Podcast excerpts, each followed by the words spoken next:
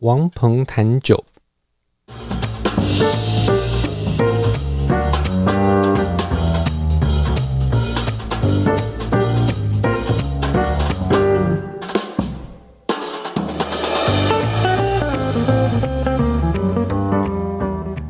这个节目要带你掌握生活中关于酒的大小事，你会在这里听到实用的酒类常识，包括怎么选、怎么买、怎么品、怎么做餐酒搭配。我会跟你分享业界观察、有趣经历、餐厅体验，还有我身为酒类文化教育工作者的所见所闻、所思所感。节目也会安排高知识含量的内容，像是酒类图书导览、各式酒类专题。我会带你踏上品味养成之路，跟着我们的脚步，你也可以过悠久常伴的惬意生活。如果你是厂商，欢迎赞助我们或者与我们合作。欢迎收听王鹏谈酒这期节目，主题是主题是主题是 王鹏带你读懂查尔斯麦克莱恩 （Charles MacLean） 威士忌大师。我是王鹏，我是咪咪。哎，这个节目的主题很长，这个节目主题我还想说，要怎么样才能够把它。变成一个有王鹏谈酒谈酒风格的主题嘞，你要把一个英文放进去。这个英文的单字呢，本来想要放 Whiskypedia 这个字，嗯，但是这个字太特别啦，所以呢，可能会觉得说，诶，这个字是什么意思呢？是威士忌百科吗？呃，是的，它是一个威士忌百科，但是这个 Whiskypedia 是一个书名，它的作者是查尔斯麦克莱恩。那所以我就把查尔斯麦克莱恩的名字，这个鼎鼎大名的威士忌大师的名字，把它放在节目名称里面了。只是这个字啊，在我们的 这个这个纲要里面有点小，所以呢，刚刚一时半刻找不到。嗯，好，那么查尔斯这个字，咪咪，你刚刚怎么发音？Charles，没错，Charles。怎么了？因为这个这个这个名字啊，让我想到好多好多回忆耶。因为，嗯，我刚刚第一个想说，你要直译过吗？不是，不是，不是，当然不是。Oh, OK，因为这个字啊，对我来讲，我很久以前第一个认认识这个字的时候，它真的是一个人名。那那个时候，对方跟我介绍说，呃，我的名字叫 Charles。那我还看到这个字，我想说，Charles 是这样念吗？因为我一直觉得他是 Charlie 或 Charlies。那个时候我是高高一的时候吧。那我那时候我很喜欢英文，所以我就想说这个字怎么念？因为真的有名字叫 Charlies，对不对？像史史努比里面的那个，但是它拼法不一样，嗯，所以他这他念 Charles 是真的没错，英文的念法。那但是如果遇到法国人，法国人也可以有一样的名字，一样的这个拼法，对不对？像那个戴高乐，对不对？他叫 Charles de Gaulle，那他的这个名字叫 Charles。啊，就是拼法一模一样，念法完全不同。所以我看到这个字的时候，我一直好久好久都想想说，这个字要怎么念，然后怕生怕会念错。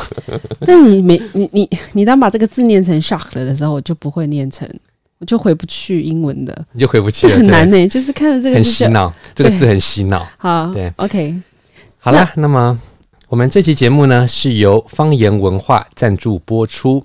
方言文化当然是一个出版社喽，那。它就是《威士忌圣经》（Whiskypedia） 这本书的中文版的出版者。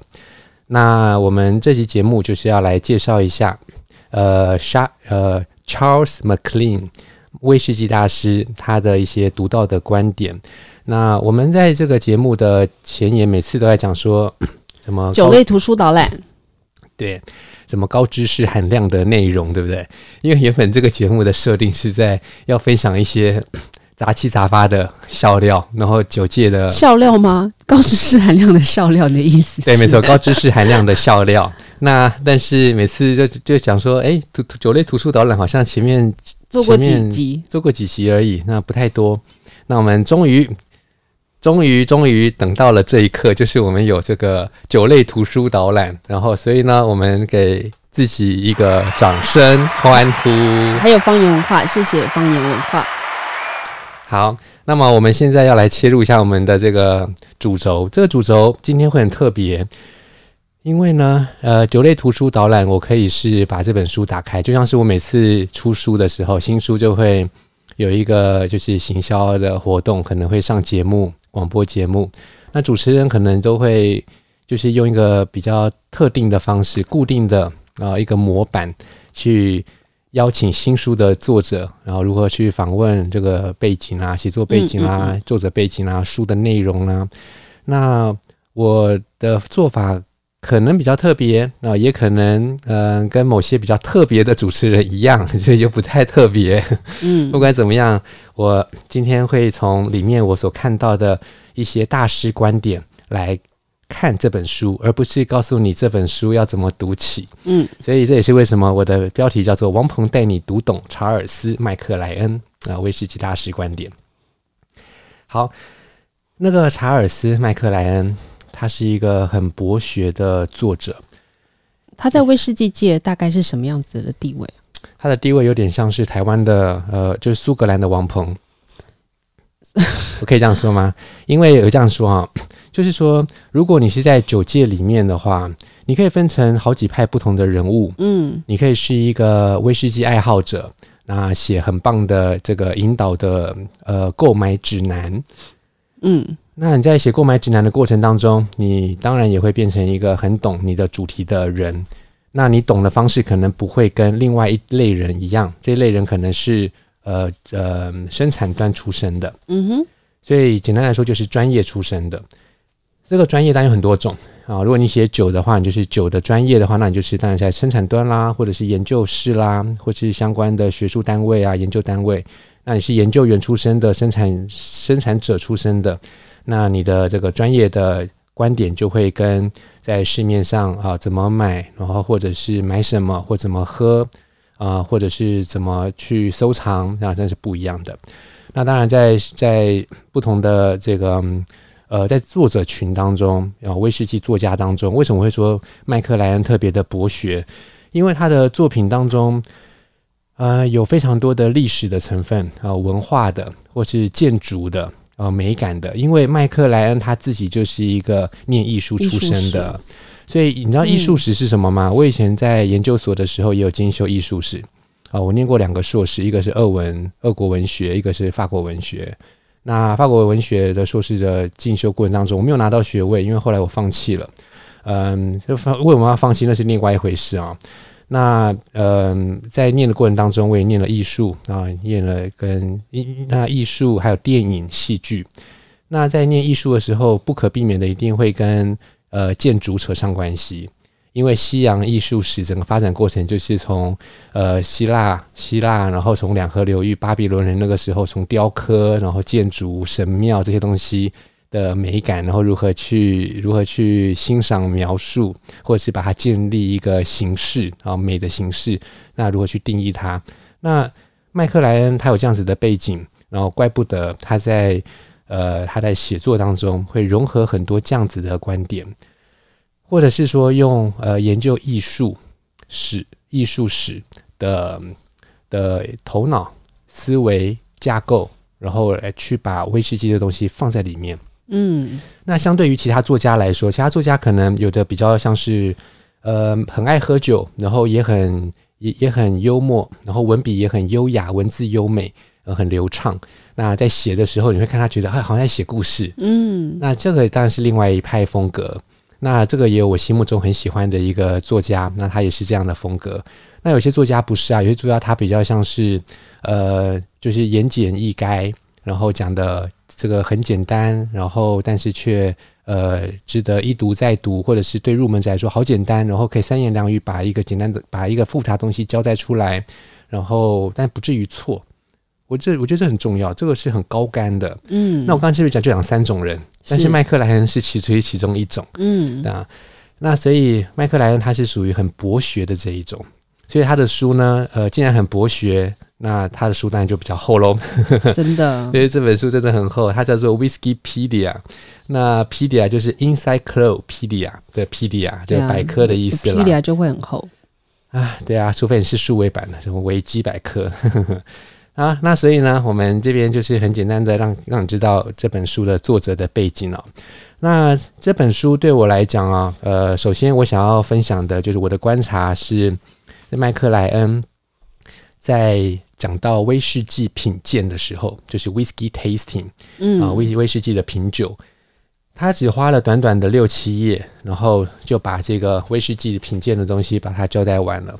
那我就觉得说，哇，这个真的很厉害耶！因为以以一以一本这样子的书来讲，他可能 focus 并不在这边，也因此他用了比较短的篇幅来写。那但是在短短的篇幅当中，呃，有些作者可能写出来的会是个灾难，因为没有写到重点。那但是以麦克莱恩来说，他写到就是短短的，然后。见到到见到重点，而且个人框架知识的体系有出来。首先，我这个有注意到他在他的威士忌品鉴的这一段啊，嗯，开宗明义就写到了说了品鉴包括不同的喝法，嗯，而且他提到了布鲁姆，布鲁姆就是 Dave Broom，他们观点不一样还是？Dave Broom 很有趣的是因为。他就是另外一个我所谓的这个文笔优美的作作家，那他们是很不同流派的。嗯，那呃，在同一个业界里面，然后作家们彼此之间就是，嗯、呃，路数不同，手法不同，风格不同，然后读者可能也不同。嗯，但是因为都是威士忌，所以有一大部分的读者群可能是重叠的。是那。这个麦克莱恩在提到戴夫布鲁姆的时候，让我觉得很有趣的是，就是一个作一个作家在提到在写到，就是说麦麦克莱恩写到威士忌品鉴的时候，他就说：“哦，呃，威士忌品鉴有很多个面向，你可以加水喝，你可以调酒，嗯，你可以加什么什么不同的东西，嗯，那这些东西都很有意思。那如果你想要看更多的话，那你可以去看戴夫布鲁姆的书，他有在他的书里面提提到。那我觉得这个很有意思，就是它有点像是。”呃，文本互参，就是一个作一个作家，他在写到这个主题的时候，碍于篇幅，或者是这不是他的主轴，嗯，但是他必须要提到，才能够让读者读到这边的时候，知道说，哦，原来，呃，你讲到这个概念是一个什么样的体系架构，庞大的东西。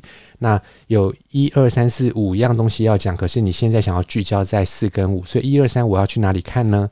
哦，他告诉你可以去读另外一个。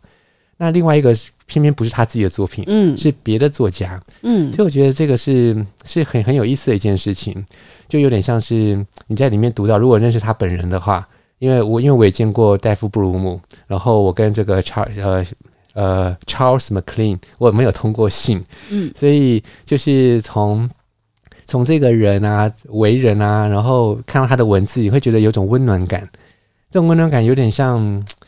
就是如果我在作品里面提到了另另外一位另另另外一个人，嗯，那如果说一个读者看到了，那他可能会觉得说，哎，对耶，那个王鹏老师提到的这这一位，然后我也认识，就是给读者有一种联系，而且偏偏提到这个人是众所众所皆知的，嗯啊。那这边讲到品鉴不同喝法，我想要特别提到就是，嗯，因为在书里面，嗯，McLean 啊，麦克莱恩他想要特别的去去提到说品饮。呃的比较严肃的那一面是什么？然后想要让读者在这一本不是以品酒为主轴的书里面，首先就先知道说啊，品酒是怎么一回事？品酒是什么？品酒有呃不同的喝法。然后他现在要告诉你的是，呃，严谨的喝法就是纯饮，可以喝出最多的东西。他讲的是纯饮这件事。嗯哼。那这个纯饮的时候啊，大家会讲到一些很复杂的东西哈。那很多作家都会说怎么拿酒杯啦，然后一些很周遭，就是有点在我看来是有点比较无关痛痒，但是在某些书里面就是得存在。嗯，那但在这本书里面你找不到，他很快就带过了，他很快就带过了。嗯，那这个就是呃他的笔触还有他的写作的那个步调。然后思虑思维的过程，那个架构非常的流畅又非常的深，感觉起来就是吃透了很多东西，然后才写出了那一条你可以抓住的线索。然后短短的六七页，把威士忌品鉴的东西给给带过去。其中有一小段我就非常惊讶，我要特别提到的就是讲到同源物。有，我这边有看到，然后我想说这个同源物跟老师你讲的是同一个东西，就是不同的香气。它的来源可能是类似的，是这个意思吗？应该说同源物，我们要先讲同源物是什么。嗯，因为这个同源物翻成中文之后，没错，这三个字你都认识。同，大同世界的同，源，根源的源，对，物品的物。同源物就是顾名思义就是相同来源的物质，这样。OK，那其实同源物这个原文叫 congeners，、嗯、那这个 con 就是一起的，嗯、然后 geners 那就是同样的根源，同样的基因，gene 是不是就是基因？嗯，所以它是同样的根基，同样的来源，同样的呃风味基因潜力的物质。OK，那其实。我们我其实我在法国念书的时候，我们学到的这个 congeners，我们不太说 congeners，我们说的是嗯、呃，法文吗？molecular，molecular。那这个 molecular，呃，就是 molecular。对啊，就就 molecular 是形容词嘛、哦、，molecules，molecules 意思就是分子。嗯，那分子有分呃很多种嘛，有些是挥发性的，有些是不会挥发的。那会挥发的就是会有香气，芬芳物质。啊，就是这样子来。那所以，当我们讲到芬芳物质、风味物质，其实讲就是风味分子。那或者是用英文来讲的话，就是讲 congeners 同源物。所以，当我在看到这个同源物的时候，其实我很熟悉，但我同时也在想说，为什么不直接讲风味物质就好了呢？就是更亲亲亲民吧。嗯，毕竟中文的读者看到同源物，跟英文的读者看到 congeners 那种感觉是不一样的。因为呃，英文里面 congeners 这个字可能在他们教育当中，呃，基本的词汇当中就会直接讲说，哎，你讲的是风味。但是如果我们中文读到同源物的时候，你没有翻错，你翻的就是很忠实，嗯、呃，但读者可能就会觉得，哎，有一个隔阂。但不论如何，讲到这个风味分子的时候，嗯、呃，我我觉得它很有意思，就是它只花了短短几行，哎，但三分之一页，那一一百一百个字。没有没有没有那么少，但就是 真的是就很少很少的篇幅就这样带过去了。那这个同源物在这边出现，让我的感觉是，呃，我自己因为是研究这方面的，就是溯源式品饮，嗯、那然后风味的根源，然后所以讲到这个同源物，然后既然能够用很短的篇幅就交代过去，那个让让我大开眼界。嗯，对。那明明你在看到这一段的时候，你觉得怎么样？你觉得好读吗？或者是你觉得看到有什么？因为他这这一段讲的是威士忌的 tasting，呃，这这一个 chapter，所以我看到了同源物，想说这是什么东西？但是其实它里面其实就是解释了什么是同同源物，然后想说哇，它的篇幅真的花的非常的少。但是我想他应该，因为这一本不是着它的，它是有点像维基百科，所以它其实后面有很多的。嗯、呃，各个酒厂的索引让你看，就是这球场发生什么事啊什么的，所以这个我觉得交代的比较少，但是你大概可以知道他想要讲的是什么东西。嗯，那这个这个威士忌品鉴这个篇章很快的，他讲就没错，就是带过了这些呃品鉴是什么，然后先 narrow down。啊，先聚焦到纯饮，然后纯饮里面就是要分辨里面的风味，然后风味讲到同源物、风味分子，嗯，然后很快的在后面就切入到了算是另外一个重点，然后直奔终点线。这边我们会讲到直奔终点线，因为品酒嘛，就是有牵涉到主观跟客观，嗯，那我相信很多的这个呃普通的爱好者或一般的。呃，非专业人士都会很好奇说，那很多的很多专家在喝威士忌、闻威士忌都会讲到特定的风味香气。那我如果闻不到怎么办？所以他这边就想讲，就用一个方法来方法来区分。我先讲这个 Maclean 啊，麦克莱恩的分法。他先他先讲主观跟客观的风味描述语言。嗯、什么叫主观？主观就是呃，你先有了客观的描述之后，然后再开始讲自己的感受。自己感受可能是说啊，我觉得怎么闻起来像是衣柜。那每个人衣柜都不一样，你的衣柜，我的衣柜，所以他就是把他把这样的东西叫主观。那甚至说啊，这种闻起来像臭袜子，每个人臭袜子不一样。那这个是麦克莱恩所谓的主观。那他所谓的客观是什么？他所谓的客观就是，如果在酒厂里面。那大家在呃品鉴的时候，可能打分数就会说啊，这个有硫化物啊、那这个东西呢，它比较像是呃亚硫亚硫酸盐，然后这个东西呢比较像是硫，什么样的硫化物呢？还没去研究。嗯，这个硫化物比较比比比较像是来自于什么样阶段，然后赋予它的，又或者是这个很刺鼻是高级醇，那高级醇是怎么来的呢？是发酵呢，还是蒸馏？怎么诸如此类？那这个是麦克莱恩。认定就是比较像客观的语言。嗯，那用化学的名词，然后牵涉到了制成的专业。那因为这个东西相当复杂，尤其是对于一个大集团来讲，所以呢，麦克莱恩就举例了，他说，像苏格兰威士忌业界的一个很大的集团叫蒂亚吉欧，嗯，那蒂亚吉欧就在他们的这个工作的这个这个规范当中，把不同的客观描述，把它变成了用比较。实体的语言来呈现，比如说肉质的味道、蜡质的味道、哦、呃、木质的味道、花香，像像这些是不是就是很具体？那所以我的问题就来了，就是以我在研究品饮那么多年，就是二十多年，就是就是客观也好，主观也好，其实对我来讲，它的分法已经蛮固定的，不是麦克莱恩的分法。那我那客观的分法会是什么？就是。用风味物质的名词来描述，这个呢，就是客客观的一种的一种描述方法。那麦克莱恩所谓的主观，又或者是把客观的语言变成比较比较简化，就帝亚吉欧的这种啊，分成比如说十几个词汇来代替这个风味物质的化学名词。这个呢，也是客观的分法。嗯。那如果说你说这是臭袜子也好，衣柜也好，这个在某种程度上也应该算是客观的分法。虽然每一个人的想法不同，那好像没错，每个想法不同，怎么会是客观呢？我们先退一步来说，经过训练的专业人士应该要有办法掌握化学风味的呃呃风味的化学名词，然后以及它代表了什么样的风味。那每一个经过训练人讲出来的话都会一样的。我认为这个就是客观。那什么是主观？我觉得主观不是描述，主观是评价。嗯，所以就是你给他的，对你喜不喜欢，划分在哪里？所以我们先描述，然后就是说你描述你感觉到的什么东西，然后再来给予主观的评价，然后最后再是更主观的，就是主观的呃喜好。OK，所以第二阶段的主观评价，它等于是一个很有客观头脑的、经过训练的一个个人。他用主观来进行的主观评价，这个在做到最最好的时候，它也几乎等于客观，因为两个、三个、四个经过训练的主观个人做出来的评价，他们会很接近，接近到几乎像是一个人做出来的。啊，这是最理想的状态。所以呢，前两个其实都算是主观啊，都算是客观。那所以麦克莱恩他画的那条线有点像是我刚刚讲的三个层次描述。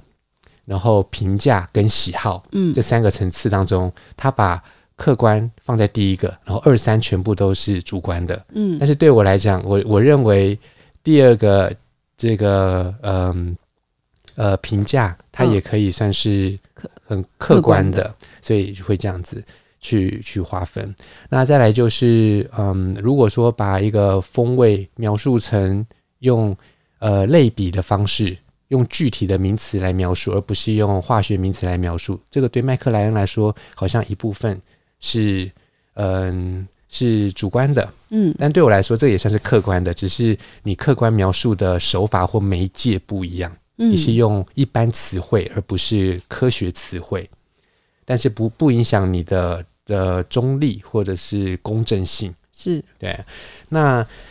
所以这个讲到威士忌品鉴啊，就跟你分享到这里。就是我我我看到这个麦克莱恩在讲到威士忌品鉴的时候，我真的非常的佩服说，说他哇可以在短短的六七页就把这个写完。然后，这如果是老师写，最少六十页。没有，如果是我写的话，最最少一百五十页。一百五十，OK。因为我的威士忌呃苏格兰威士忌品饮与风味指南副标题就已经讲是品饮跟风味指南了，所以在讲到。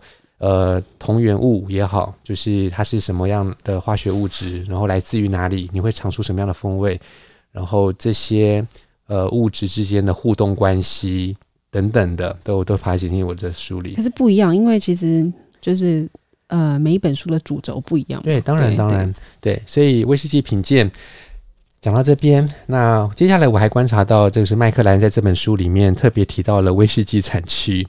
但咪咪也可以看一下，就是当当当麦克莱恩讲到威士忌产区的时候，我觉得他真的是一语一一语道破啊，就是很多人的迷思啊，嗯、就是说大家会觉得说啊，当我在喝威士忌的时候啊，像苏格兰威士忌，那我要讲到说产区，那这个产区可能是说啊，这个岛屿区的会有什么味道，高地区啊会有什么味道，低地区如何？那其实这个有时候是成立的，有时候是不成立的。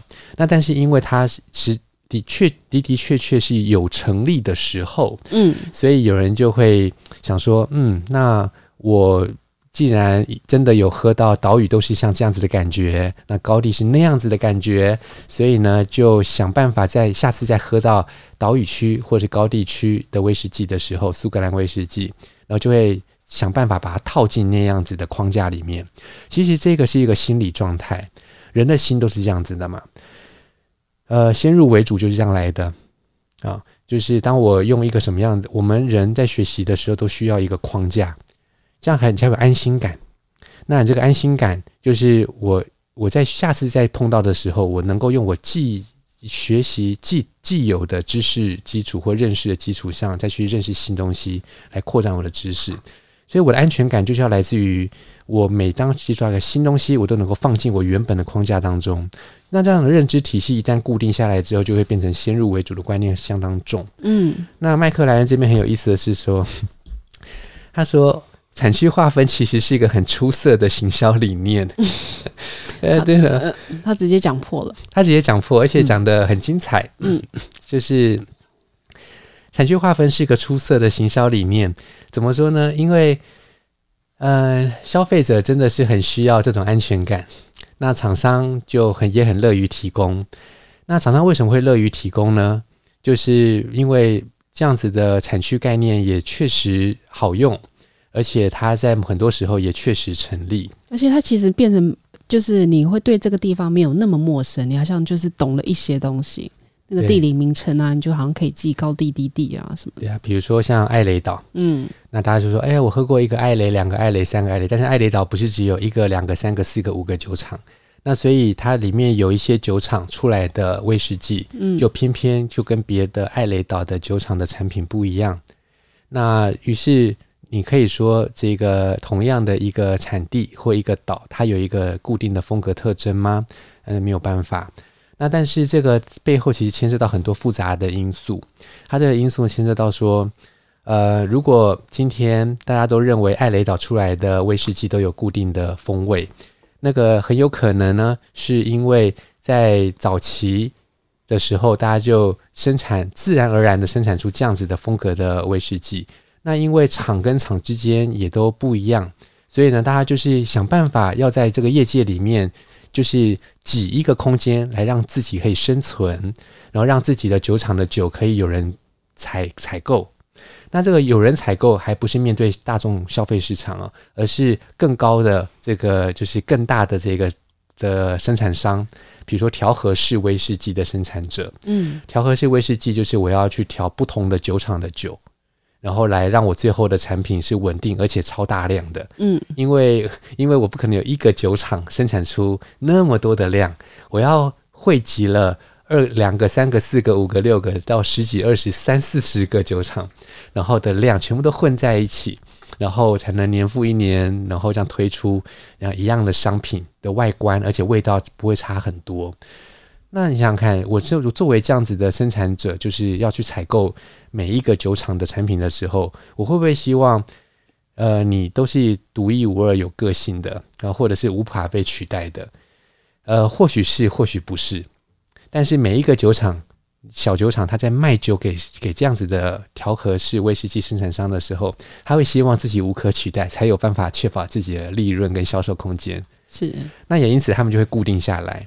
那这个固定下来的方向就是偏偏就是会有一个区块性，但是这个区块性的这个样子的风格走向，却又不是每一个酒厂在这个范围当中每一个酒厂都是一模一样的。嗯，所以这个问题是有点复杂。那所以这个产区有没有这个产区划分有没有它的意义？有。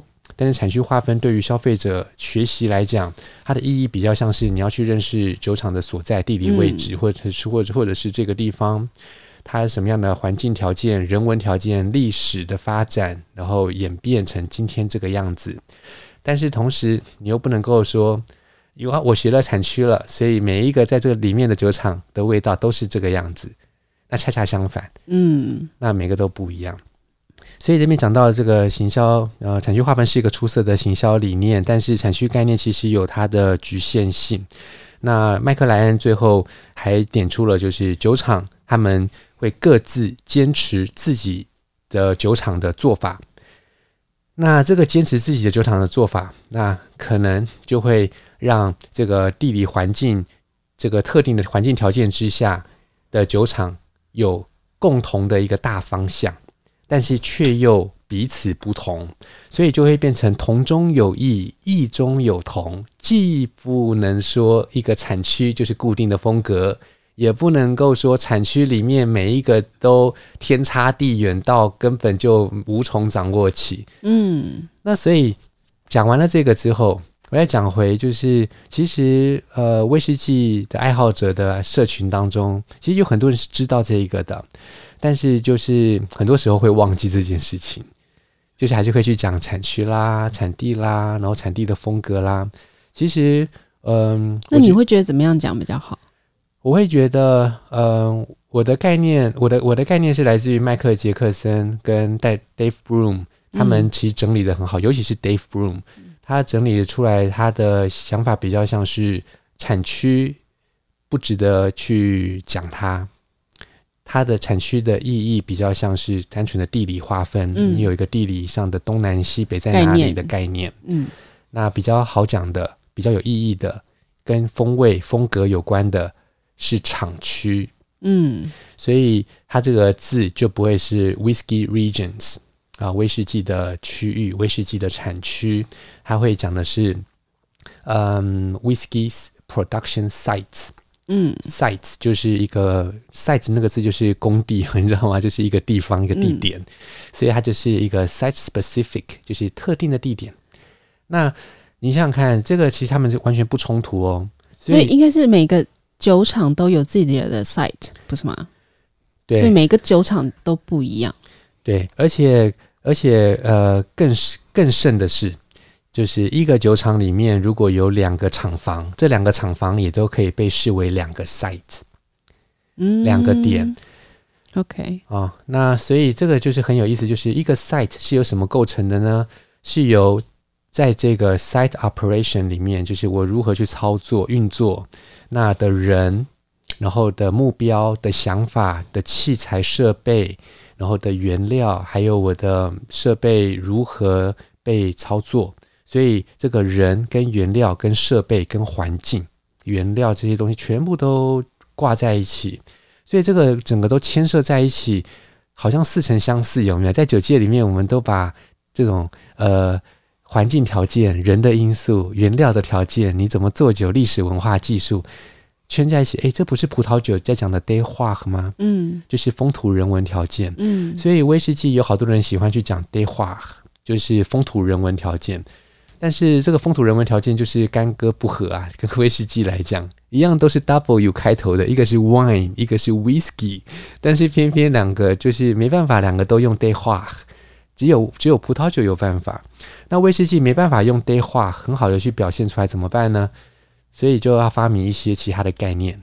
所以戴夫布鲁姆讲的就是这个 site specific，site specificity，就是呃厂区独特性。厂区特点，嗯、那呃呃，这个 McLean 他讲的就是酒酒厂各自有自己的 style，各自的自家的做法 style，然后形成了自己的地方的风格，然后间接构成了产区之间的差异。嗯，所以它有点像是每一个酒厂都是不同的 style，但是这些 style 他们有一个共同的方向，这个方向怎么去看呢？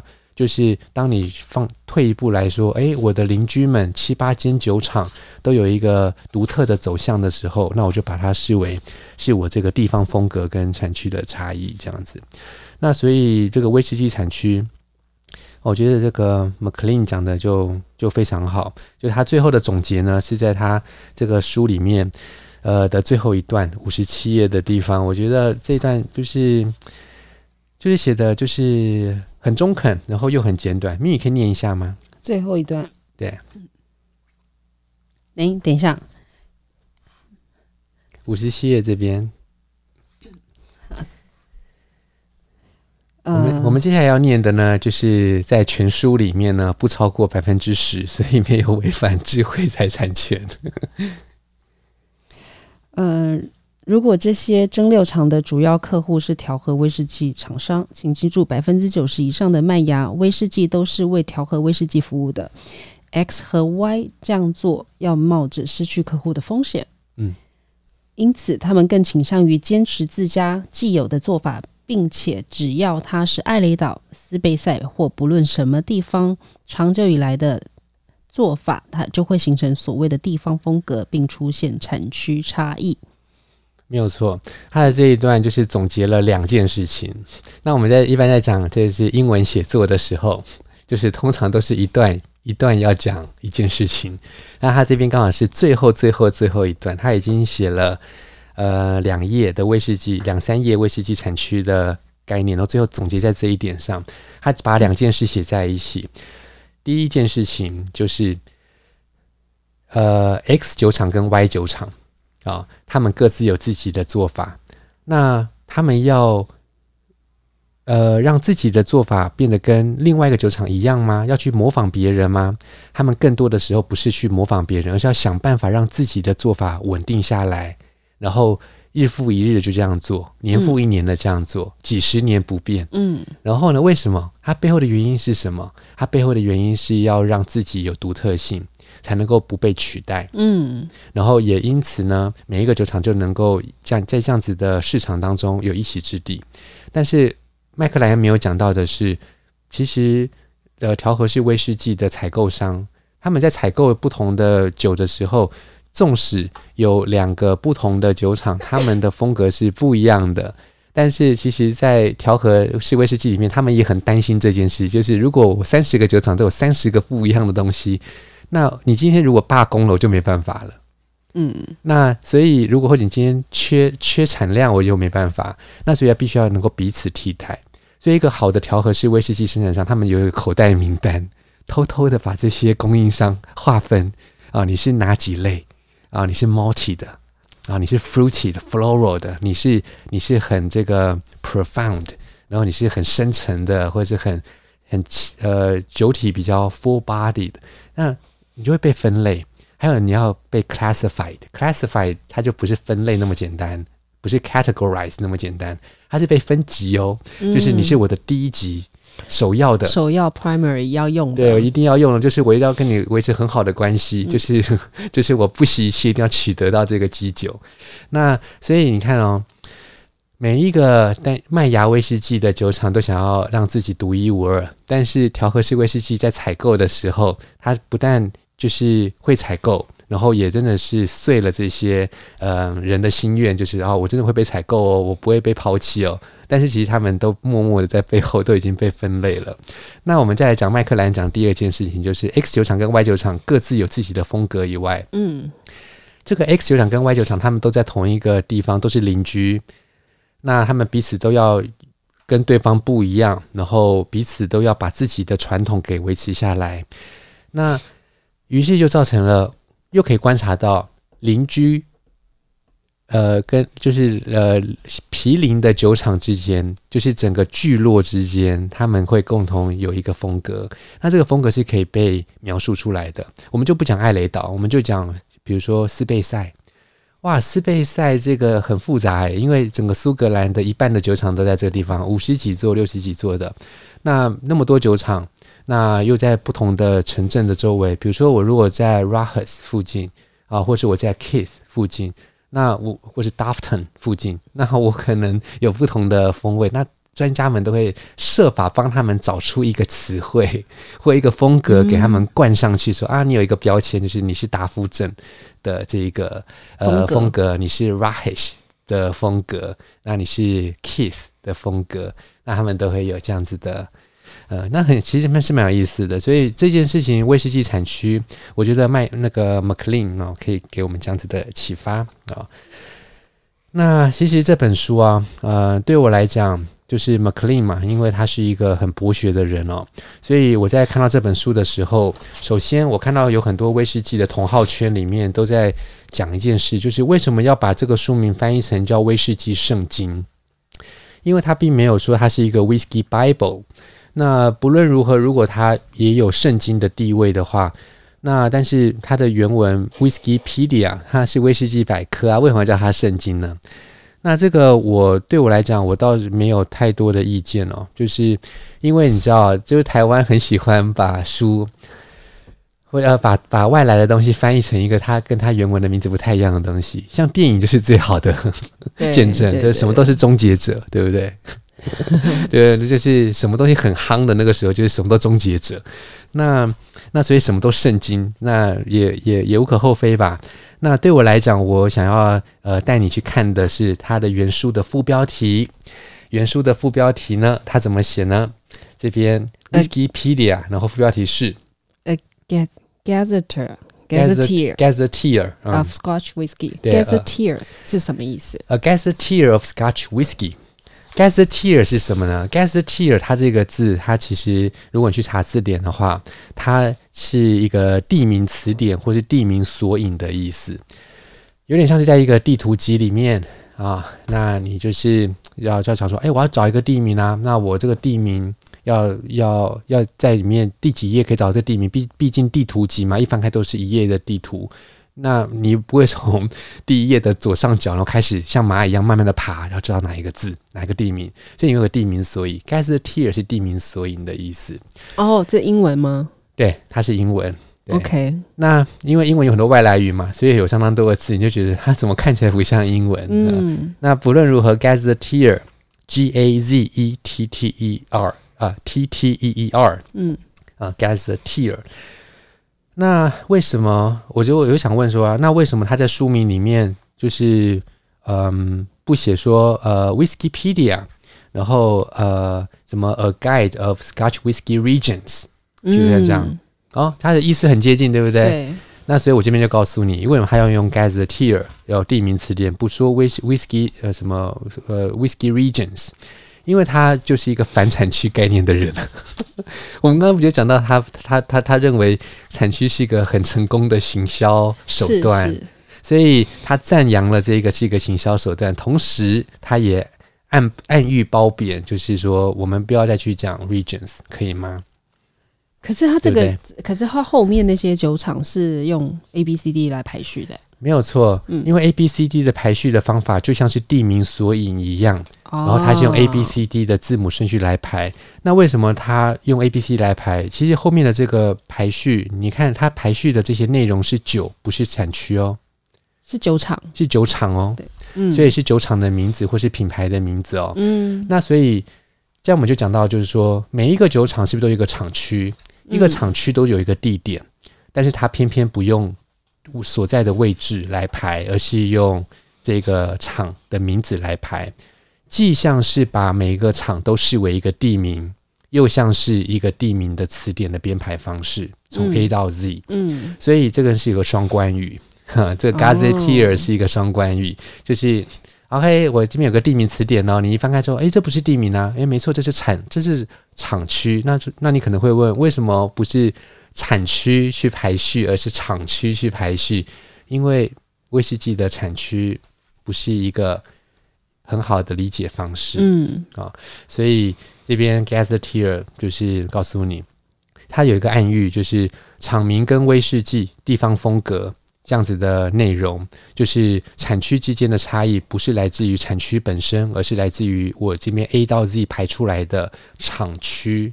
嗯的差异，厂区的风格，所以他就是列出这些名字给你。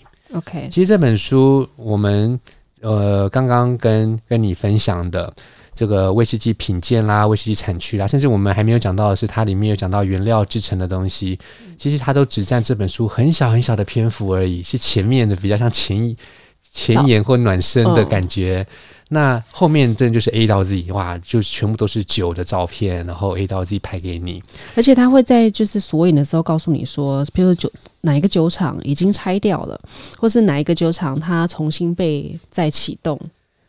它就是会很清楚的告诉你，所以这个列表其实很仔细。对，那其实这个是一个呃，也算是一个西方的知识的传统，就是呃，我像字典一样列出来。嗯，那这个其实让我想到像 lexic 或 lexicon，就是呃词汇表，就是当我们在学习呃一个知识领域的时候，比如说你如果今天学艺术史啦，啊，如果你是跟麦克莱恩一样学艺术史，你一定会同意我这个话，就是你在学艺术史的时候，学到建筑史，你一定会想要去买一个。呃，西洋建筑历史的词汇书，就是它是一本字典，但是里面只列出所有建筑的名词。嗯嗯嗯，因为那些已经够够复杂了，够复杂了。什么非浮壁、浮雕，然后什么样罗马式的什么呃什么巴西里克式建筑，就是说啊，这是什么？它本身都很有意义的哦。嗯，都能够当当成是是是一个东西来研究，所以每一个字的研究，诶。这本 Whiskypedia 像这样，所以列出名字，然后把它当成地名索引、地名词典这样子的方式来编排所有的酒，然后这个酒在翻到这一页这个品牌的时候，它里面跟你分享的是什么？这个酒厂，它你作为一个知识点，你可以认识这个酒厂里面的什么？比如说历史啊。然后呃，它的酒款啊，建筑啊，趣闻啊，蒸馏器啊，然后木桶啊，水质啊，嗯、麦芽啊，然后不同的这样的东西，所以这很有意思，就是产区划分这样的概念被逆反了，它回到了厂区。嗯、那其实这个也说来也不是一个什么独很独套很独到之处，但是我认为它独到之处。就是 A 到 Z 的编排不是独到之处，嗯，但是 A 到 Z 编排之后，我告诉你，我这是一个 Gazetteer 的概念，是一个地名词典，嗯，然后你看到每一个品牌的时候，我会告诉你这个这个品牌这个厂它里面的知识内容，从历史文化、建筑，然后人文、原料制成，然后这些东西，所以我认为这个是一个用英文来讲 brilliant。就是很聪明啊，嗯、就是他们觉得哇，很不错，很不错。对，而且就是你要很快速认识这个酒厂，它就是用短短的几页的篇幅就可以，你就可以读，很快的就可以读懂说这个酒厂的历史文化背景。对，而且当你把每一个都读完之后，你会发现哇，在每读到一篇的时候，都让你的威士呃苏格兰威士忌的知识，然后就是补上了一块东西，然后最后变成一个完整的图景，嗯、然后从历史文化。然后一直到技术方面的东西，嗯，那 McLean 是一个很博学的人，所以他在书里面让我让让我很佩服的一点哦，可能不见得大家都会注意到，但我特别注意到这一点。他提到了原料跟制成的时候啊，他提到说威士忌的水质并不影响风味，这是我们在科学上研究出来的结果。然后他就在书里面写哦，他说。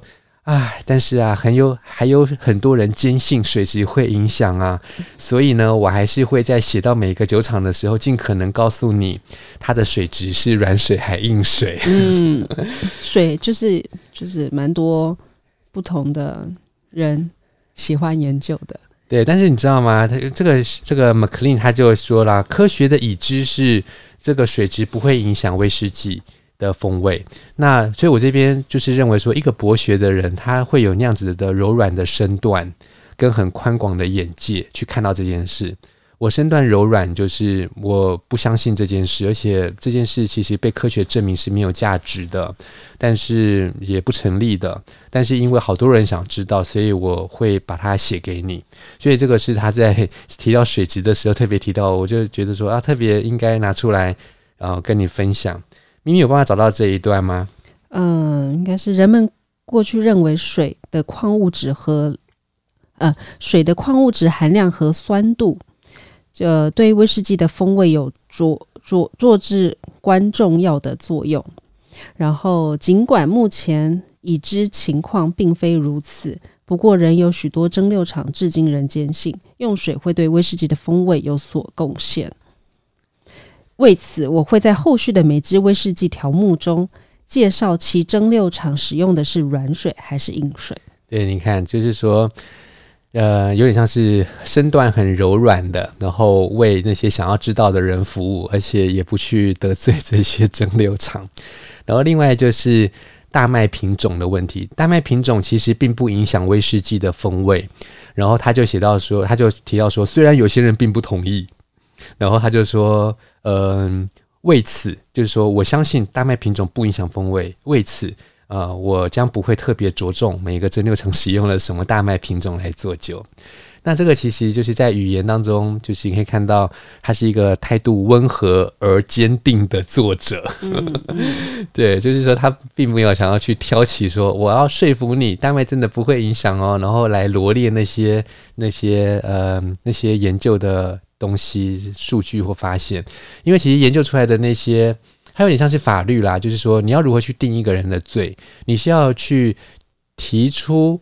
他无罪的证明，还是提出他有罪的证明啊？这样、那因为大麦品种就是就是我们可以提出大麦品，我们无法提出大麦会直接影响威士忌的风味，所以它其实并不成立。那当然有一些人会相信，那这个其实也算是蛮西方的这个知识传统的风格。你知道伏尔泰曾经说过一句话吗？他说啊，呃，他说什么？这个中文怎么翻？Je ne suis pas d'accord avec ce que vous dites. 我虽然我，我不同意，你讲的，对，我不同意你说的，嗯，然后 je me battrai，je me battrai，呃，pour que vous ayez le droit de le dire。但是你在，但是我会，呃呃，je me battrai jusqu'à la mort。他这样讲，我会至死捍卫你表达的权利。哦，那为什么我要提到这一个？就是说。我虽然不同意，可是可是你还是可以说出来，我还是会让你讲，甚至把把我不相信水质会影响风味的这个东西写进我的书里。这是我的书，我不同意，可是我还是会写。为什么？因为你有表达的权利，那你或许你有知的权利，但我告诉你了，我不相信这件事。嗯，哦，那所以呃，在原料以外还有制成啊，制成写的也是很简洁明了，不是那种很数字。很数字的呈现，对，而且真的没没有没有几页，你可以很快速的就很了解，大概不是很了解，就是知道它的威士忌的制成的过程，就是它可以不用再去描述那些很工程的东西，很技术的啊，然后很那种就是几 liter 几吨这件事情，或者是很微生物学的东西，然后就就就让你了解威士忌的制成。那这边我要再分享另外一个是，你们你你知道艾伦坡是谁吗？我不知道哎。爱伦坡是一个呃文学评论家，然后诗人，然后美国短篇小说家。他他他很早就过世了，可是他是一个很多产的作家。我我记得我在国中的时候很喜欢英文，我就读爱伦坡的短篇小说，很惊悚悬疑的那种小说，都很短，超短的。然后呢，呃，叫他叫 Edgar Allan Poe。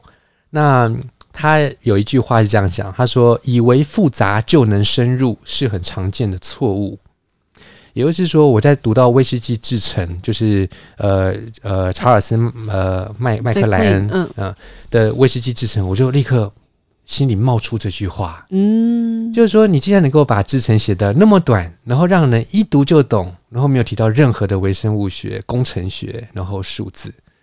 哎，这个才是真的高干。那这个就是我在写我自己的苏格兰威士忌品饮风味指南的时候，我就是很想要往这方面，呃，就是去推广。那所以这个麦克莱恩的这一的这一本，在这个部分，我非常的推荐你去读。那另外就是，我觉得麦克莱恩跟我有一个灵魂的交集，就是因为他在书里面呢、啊。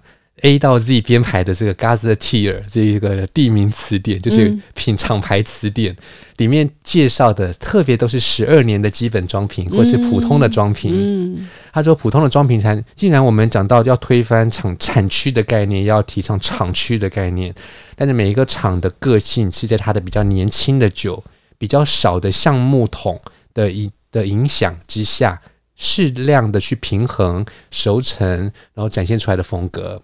所以呢，他特别去针对每一个酒厂的基本的装瓶、基本年数、最低年数，譬如十二年或八年的装瓶，去给评价，然后去描述。那这跟我的路线是一模一样的。那我甚至恨不得就是大家可以喝新酒啊，但是喝新酒是喝不到，因为它不是商品。嗯，那所以你就是喝十二年。